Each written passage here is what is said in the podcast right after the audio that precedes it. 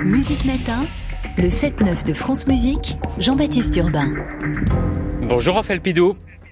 Bonjour. Violoncelliste, membre du trio Wanderer et président du Concours international de lutherie, deuxième édition. Ça démarre demain à la Philharmonie de Paris, dédiée cette année au violon. C'est dans le cadre de la biennale de Quatuor Accord, un concours qui est organisé par le Musée de la Musique et le fonds de dotation Talent et Violoncelle, dont vous êtes le cofondateur. Raphaël Pidoux, d'abord, question bête, peut-être, sans doute, mais à quoi ça sert un concours de lutherie ? Eh bien, écoutez, c'est une très bonne question. Merci de me la poser à 7h30 du matin, mais je suis en très grande forme. C'est d'abord un élément indispensable pour un musée, pour un pays comme le nôtre. D'ailleurs, il y avait déjà des concours internationaux de lutherie organisés par la ville de Paris à l'époque avec le grand luthier Étienne Vatelot.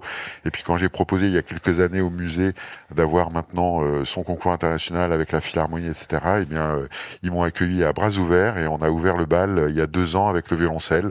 Et évidemment, ce que je voulais vous dire, c'est que j'ai créé Talent et Violoncelle parce qu'il y a une pénurie d'instruments, c'est-à-dire qu'il y a déjà 2 problèmes. Il y a beaucoup de musiciens, très peu d'instruments anciens, et les instruments anciens ne peuvent plus être achetés par les musiciens parce qu'ils coûtent trop cher. Donc évidemment que la lutherie contemporaine est quand même plus accessible, même si elle est quand même assez chère pour les jeunes musiciens. Et il y a une florescence de luthiers, il y en a de plus en plus, et donc il faut créer des concours pour qu'il y ait toujours plus d'émulation. Comment on juge un instrument ? Sur quels critères ? Est-ce que c'est uniquement sa sonorité, son son, ou bien aussi l'esthétique, par exemple ? Alors dans le concours qu'on a créé, effectivement, il y a 3 luthiers qui vont juger de l'état parfait de l'instrument. Vous savez, il y a des prérequis en lutherie, comme en architecture, comme en dans le BTP. Et puis il y a 3 violonistes qui vont effectivement juger, qui vont essayer de sortir les meilleurs violons, de leur sonorité, leur qualité de jeu, etc. Donc c'est une belle bataille, d'autant qu'il y a 90 luthiers qui se sont inscrits, qui viennent du monde entier, de 20 pays différents. C'est un vrai succès.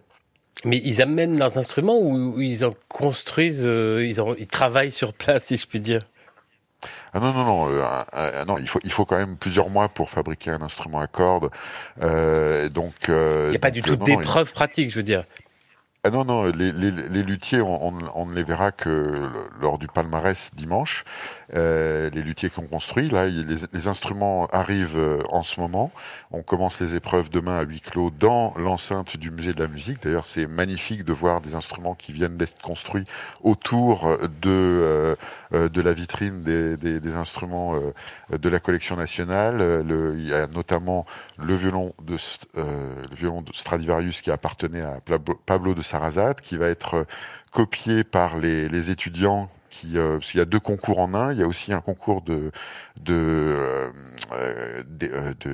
luthiers qui sont actuellement en école de lutherie, qui auront pour mission de copier le Sarasate du musée. Voilà. Alors on va écouter justement, le temps de boire une gorgée de café, on va écouter un Stradivarius, pas le Sarasate, parce que sauf erreur, je n'ai pas trouvé d'enregistrement, mais c'est un autre Stradivarius joué ici par James Hens dans cette petite pièce de Manuel de Falla.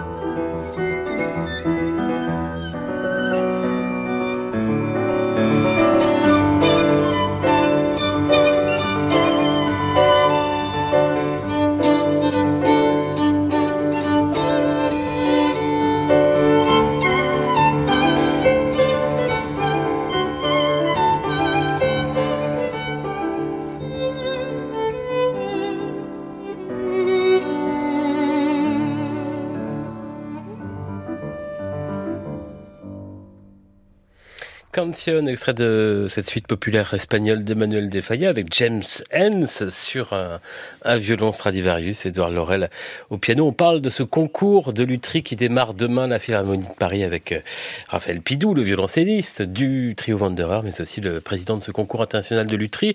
Vous évoquiez, Raphaël, cette deuxième partie du concours avec des élèves de lutherie qui doivent réaliser une copie d'un Stradivarius célèbre, le Sarasate.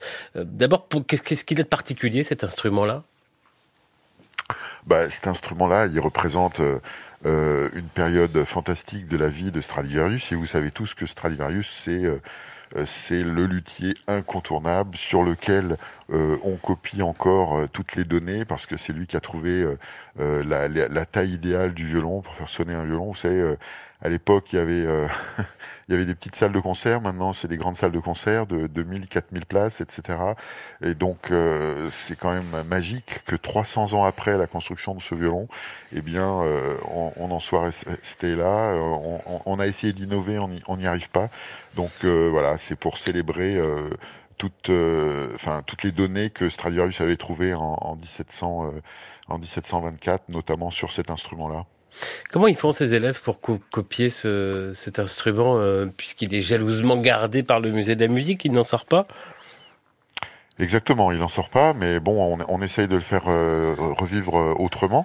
Alors, il a été scanné sous toutes les coutures, et puis un dossier du musée a été envoyé à toutes les écoles de lutherie dans le monde pour pouvoir donc respecter les cotes, respecter les épaisseurs, respecter toutes les données du violon qui avait été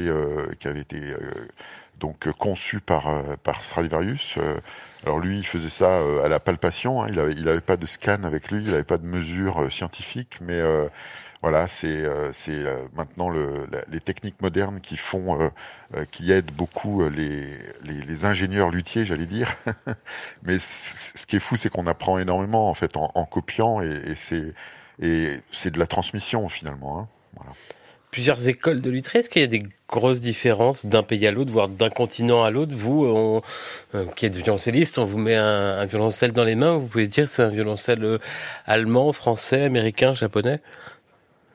Alors je dirais que maintenant on a une mondialisation de la lutherie, un petit peu comme l'interprète. Vous voyez, avant je pense qu'il y avait quelques différences. Maintenant c'est un peu dissous tout ça, mais en tout cas on peut déceler un meilleur instrument d'un autre, ça c'est sûr aussi, mais ça va dépendre aussi du jury. C'est un concours, finalement, ça dépend beaucoup le résultat d'un concours, ça dépend aussi beaucoup de son jury, mais on a quand même une cartographie assez claire.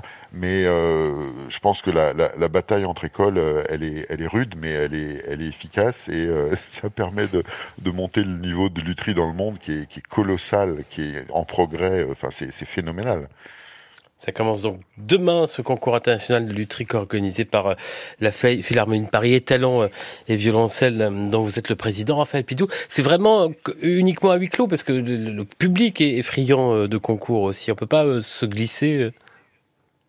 Alors, on pourra. Il y a quelques jours, le musée sera ouvert au public, donc ne ratez pas ça, parce que voir les instruments qui concourent étalé comme ça dans la collection permanente, c'est vraiment spectaculaire. Et puis samedi et dimanche, toutes les épreuves sont publiques. C'est voilà, sur le site internet, vous avez les heures, il faut s'inscrire à l'avance, et je vous conseille de venir. C'est en SR1, ce qu'on appelle la salle de répétition numéro 1, tout à côté de la grande philharmonie, et je peux vous dire qu'il y aura une ambiance du tonnerre. Et puis on va même faire voter le public pour élire le meilleur violon.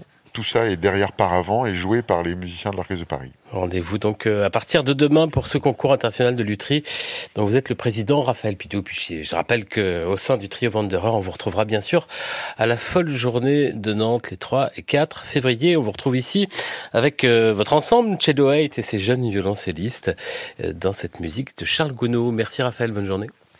Merci à vous.